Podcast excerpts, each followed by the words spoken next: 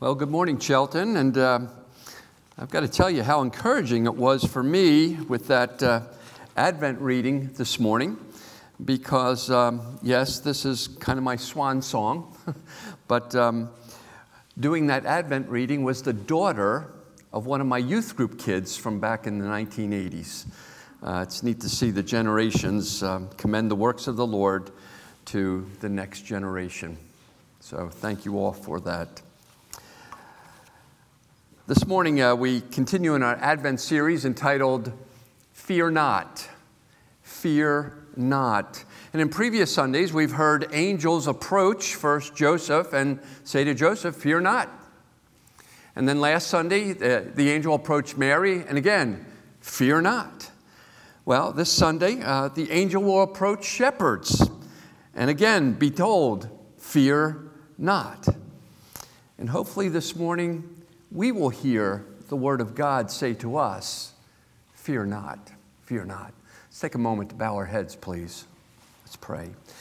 Heavenly Father, Son of God, and Holy Spirit, you sent Jesus to us 2,000 years ago. He came to us. Lord Jesus, come to us again this morning in a powerful way, in a, in a memorable way, in, in such a way that we will not forget the word you have for us this morning. So come, Lord Jesus, come and have our hearts, our heads, our hands and feet, not just tomorrow morning, but all the mornings that are to follow. And we pray that in the name of Jesus. Amen. Amen. You remember that famous line lions and tigers and bears, oh my. Lions and tigers and bears, oh my. And of course, that comes from The Wizard of Oz as Dorothy made her th- way through her land of fantasy. But I would grab a hold of Dorothy and say, Dorothy, you need to take, take captive these imaginations. There's no real danger in the land of Oz, there's no land of Oz. However, not so for the shepherds the night of Christ's birth in Luke chapter 2. Not so for the shepherds who are abiding in their fields, keeping watch over their flocks by night. Because for them it was real lions and tigers and bears and robbers and thieves as well. They were a very real threat to the shepherds and their sheep. And why? Well, because our setting in Luke chapter 2 was during the lambing season, the lambing season. So the sheep were not being kept in their folds, but out in the open fields so they could give birth to their lambs. And again, while shepherds kept watch over their flocks by night. So while the shepherds sat around their campfires. Their senses were on high alert. Any unusual sound would, would grab their attention and get their immediate investigation. It was a very real, a very dangerous time for both sheep and shepherds. But on this particular night, as the shepherd's eyes and ears continue to scan the darkness, suddenly out of the heavens, a glowing figure begins to descend down upon the shepherds. And suddenly, this night is not going to be so silent, is it? Can you hear the shepherds? Jonas, Lucas, wake up. Look up in the sky. What's that? Is, is that an angel coming at us? Well, let's hear exactly what Luke says about that. Chapter 2, verses 8 and 9. Hear it again. And there were shepherds living out in the fields nearby, living out in the fields nearby, keeping watch over their flocks at night. And an angel of the Lord appeared to them, and the glory of the Lord shone around them, and they were terrified. Terrified. And to get the full force of that word terrified, you need to put five exclamation marks behind it. because now, now, after heaven has been silent for 400 years, the heavens will explode with a sight and sound that will be remembered forever because the Word of God stands forever. And remember, this glowing angel didn't just come strolling up the path to their campfire. No. Didn't come out from behind a rock whistling uh, Christmas carols. No. Gloriously, blinding light floating down out of the heavens. And even though the angels will begin with the words, Fear not, I'd be shaking in my sandals. Would I have even heard the message? I would have been so frightened. Well, let's make sure we do hear the message. Now, verse 10 of Luke chapter 2. But the angel said to them, Do not be afraid, fear not, for I bring you good news of great joy that will be for all people. Now, you need to know verse 10 is loaded, loaded with gospel truth. First of all, it's good news. And that word good in the original language is significant. It means that this news is coming from God. Good news in the Bible comes from God. And it will result in what? Great joy. Great joy. And assuming the shepherds heard these words in their mother tongue, uh, that, that word great means maximum. It doesn't get any bigger, better, greater than great joy. And joy, much more than happiness, joy, it's a holistic contentment that will flow over one.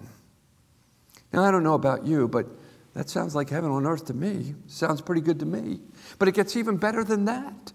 This good news of great joy will be for who? All people. All people. Lowly shepherds all people the rich, the poor, the educated, the uneducated, masters, slaves, criminals, priests, Jews and Gentiles, Greeks, Romans, you, me. It's for all people.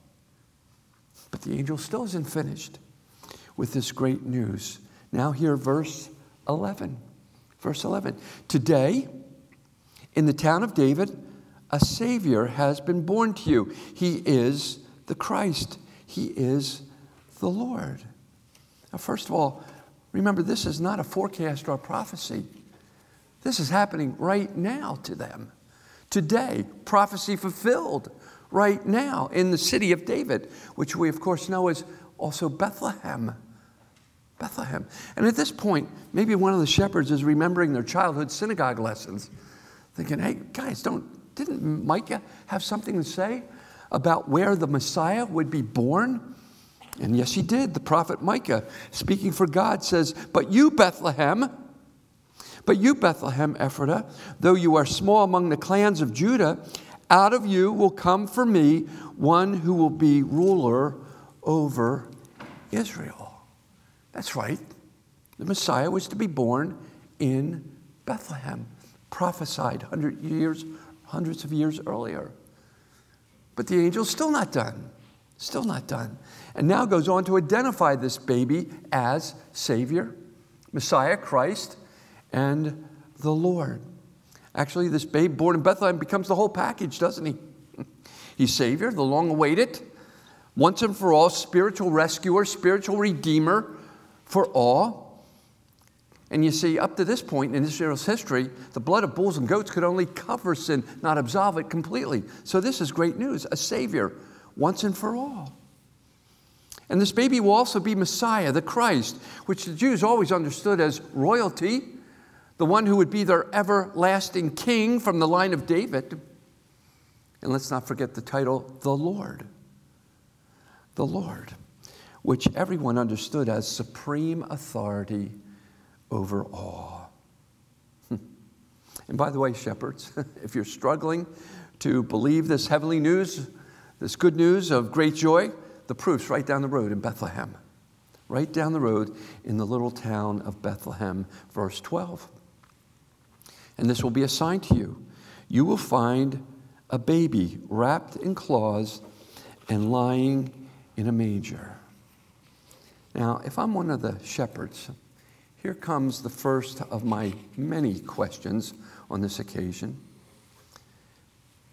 Wait a second. You're, you're telling me, you're telling us that the Savior, the Messiah, the Christ, the Lord is a baby and can be found in, in Bethlehem? Bethlehem? Why not Jerusalem? And can be found specifically in a barn with cattle, a feeding trough, wrapped in rags? And I'm wondering if at this point God knew this would be more than the shepherds might be able to swallow at this point. So the angel calls for reinforcements. The angel calls for the grand finale, if you will, verses 13 and 14. And then suddenly, a great company of the heavenly host appeared with the angel, praising God and saying, Glory to God in the highest, and on earth peace to men on whom his favor rests. And the heavenly host, this angelic army of heaven, burst into the night sky, and not just with a concert, but with a military display worthy of the King of Kings and Lord of Lords. But then, as suddenly as the angels appeared, they, they disappear. Poof. Verse 15. Verse 15. And when the angels had left and gone into the heavens, the shepherds said to one another, Well, let's go to Bethlehem and see this thing that has happened, which the Lord has told us. Hmm. Now, I'm just wondering that before they bolt to Bethlehem, they're, they're found just staring at each other, bulging eyes. Bulging eyes, guys, did we really see this? Did this really happen? And by the way, who are we going to tell? Who's going to believe us? But for sure, according to verse 15, look back, the shepherds are convinced this good news of great joy has come from not the angel, but the Lord. The Lord. Now, let's hit the pause button here for just a moment. As I've read this many, many times, I, I, I always start to think, why shepherds? Why come to the shepherds? Why entrust them with such important news? If I'm God and be thankful I'm not. If I'm the angel, I'm going right to Fox News, or I'm going to Harvard University, or I'm going to the Vatican. I think you get my drift here. Why not go to an entity that has a whole lot more influence than sleep deprived shepherds? Well, let's see why. Let's read on. So the shepherds decide, verse 15, verse 15 again, let's go to Bethlehem and see this thing that has happened, which the Lord has told us. In verse 16, so they hurried off and found Mary and Joseph and the baby, the Christ child, who was lying in the manger. Before they take off, can you hear the shepherds? Jonas, you go check out Hezekiah's inn, see if anybody's there. Lucas, go down to Aquila's barn and see if anybody's down there also. We need to find this baby.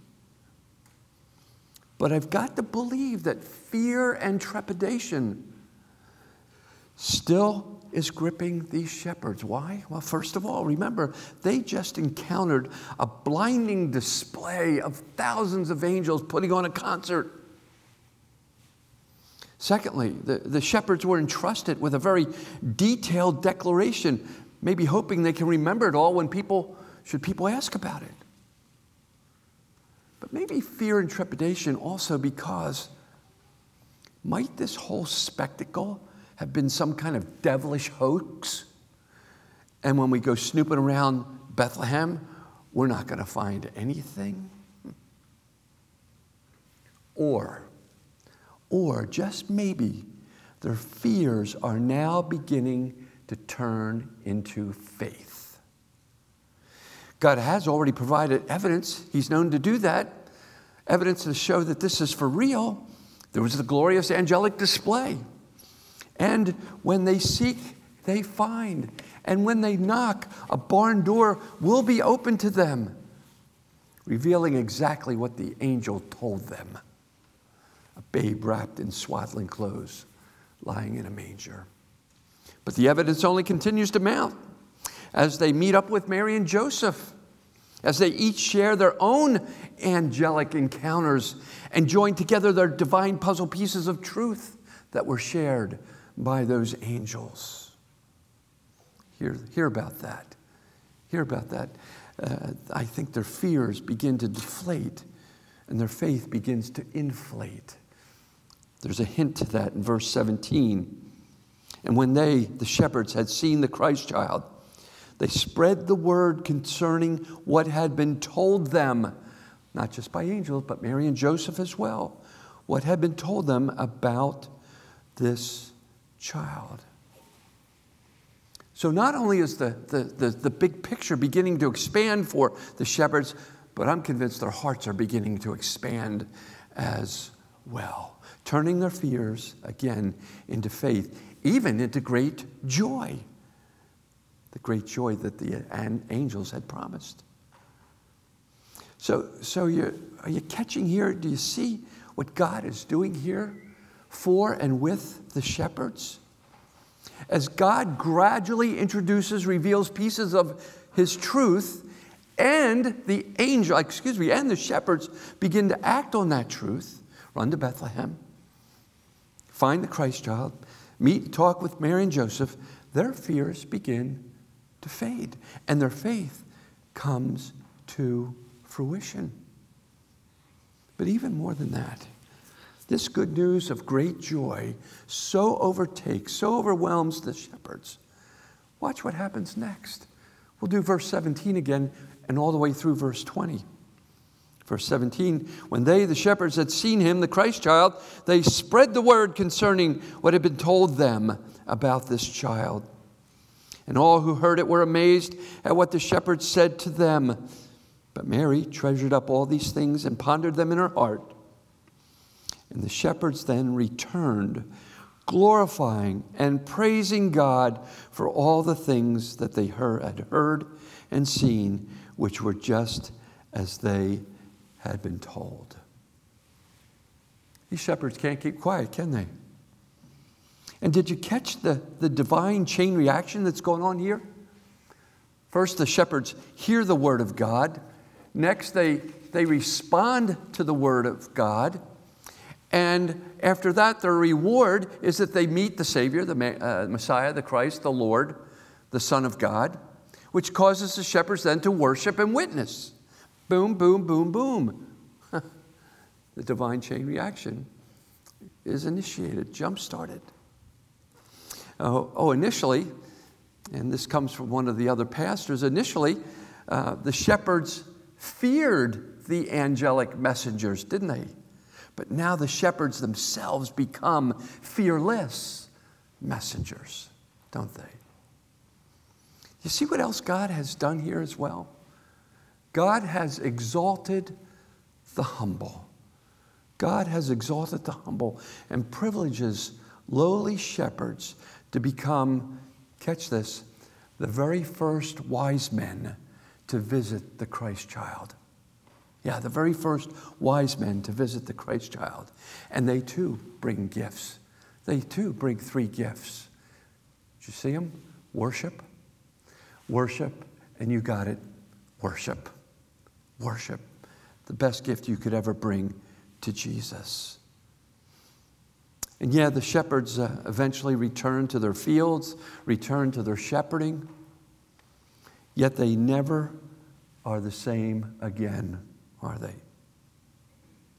You know, we don't know for sure, but when the heavens burst open with this glorious sight and sound, I wonder if these fearful shepherds at that point retreated to the words of Solomon. You remember them.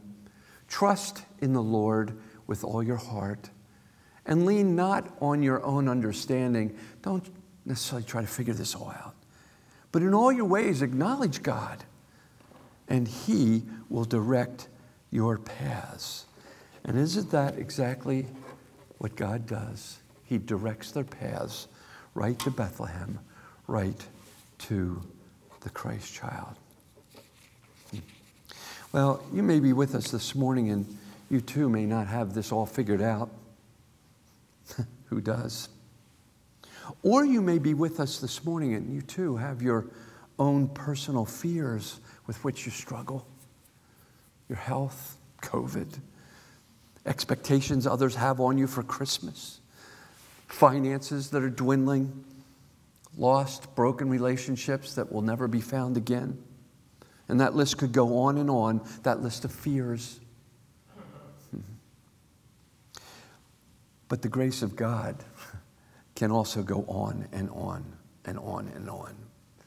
For God's grace and God's mercy are new every morning, and He is faithful when we are not, and I am not at times as well. And so maybe today your, your prayer needs to be as simplistic as that of a father who brought his son to Jesus, a son who was demon possessed. Lord Jesus, heal my son. And Jesus responds to the Father, just believe in me and my word. And the Father prays, begs simply, Jesus, I believe, but please help my unbelief. Please help my unbelief. And Jesus does restore this man's son, turning this father's fear into faith, more than that, even into great joy. Well, uh, I begin to close with this reminder. When Jesus was facing crucifixion, even knowing that on the third day he would rise again, when Jesus is facing crucifixion, the night before the cross, Jesus prays to his heavenly Father Father, if it, if it be possible, take this cup from me. Take this cup of wrath away. This cross that's before me. If it's possible, take this cup from me. But then Jesus concludes that prayer, as you know Father, not my will be done, but your will be done. I think we can safely say that Jesus Christ did not relish going to the cross. But not just because of the physical agony that awaited him, I'd suggest more so because of the spiritual agony that awaited him. You remember, while hanging on the cross, Jesus bore the sin of the world, even world history. And how dark and humiliating and crushing, devastating that must have been for Jesus as all sin and darkness shroud him and the hill of Calvary three hours of darkness. But maybe even that wasn't the most grave and gut wrenching for Jesus while hanging on the cross. Because as Jesus was bearing the ugliness of all of our sin, his heavenly Father turns his back on him, doesn't he? As evidenced by Jesus crying out from the cross, My God, my God, why have you forsaken me? And for a mysterious moment in time, Jesus is forsaken by his heavenly Father so we would never have to be. But what enabled Jesus to persevere through such physical and spiritual agony on that cross? Well, I think Jesus certainly believed his Father's word, his promises.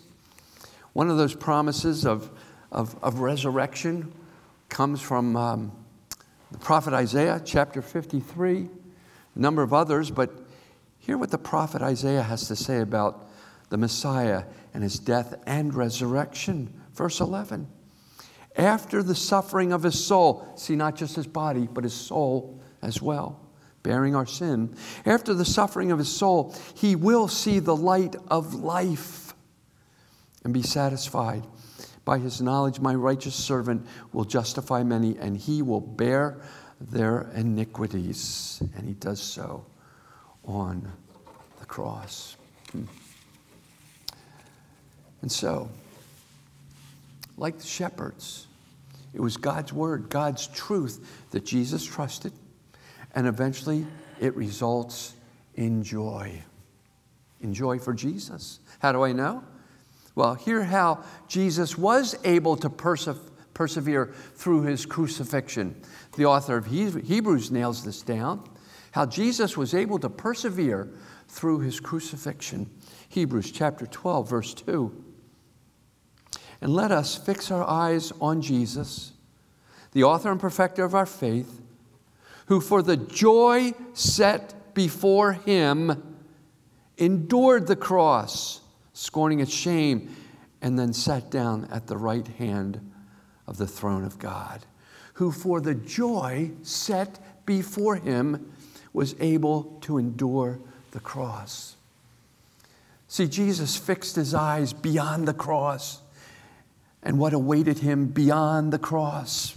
And not just his own resurrection, but also the resurrection of those who truly place their faith, their trust in Him as Savior, Master, Christ, and Lord beyond the cross. Hmm. I think you mothers might best understand this concept of forward looking beyond the, the fear or the struggle, the difficulty. Moms, remember your pregnancy? As your pregnancy grew over the nine months, not only did your discomfort, probably pain, but also your concerns, your anxiety, and maybe even your fears. But as you, and as you approach the, your delivery date, your fear of pain or even something worse only increased. But, moms, you chose to look beyond your delivery.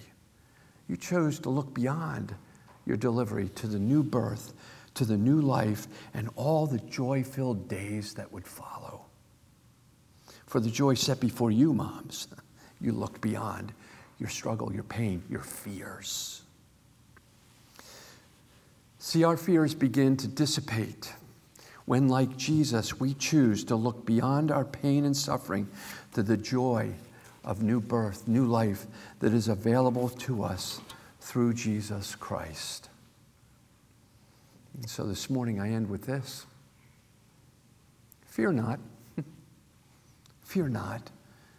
Why? Because perfect love casts out all fear. And it's Jesus who is that perfect love and example. And your faith and trust in Jesus Christ as Savior, Messiah, Lord, will make available to you the joy of the Lord to overcome any fear that still comes your way. Church, fear not. Let's pray. Heavenly Father, Son of God, and Holy Spirit, thank you for the evidences of your involvement along the way for the shepherds, Mary and Joseph. Thank you that you don't leave us guessing, but you provide evidence for faith. Thank you also, Lord Jesus, that you gave us examples.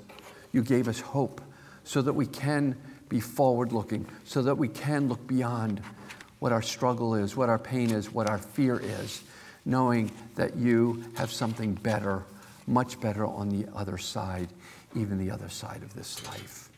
So thank you, Lord God, for providing us your Son Jesus, who provided us with that salvation, that we would be able to enjoy forever and ever. Amen and amen.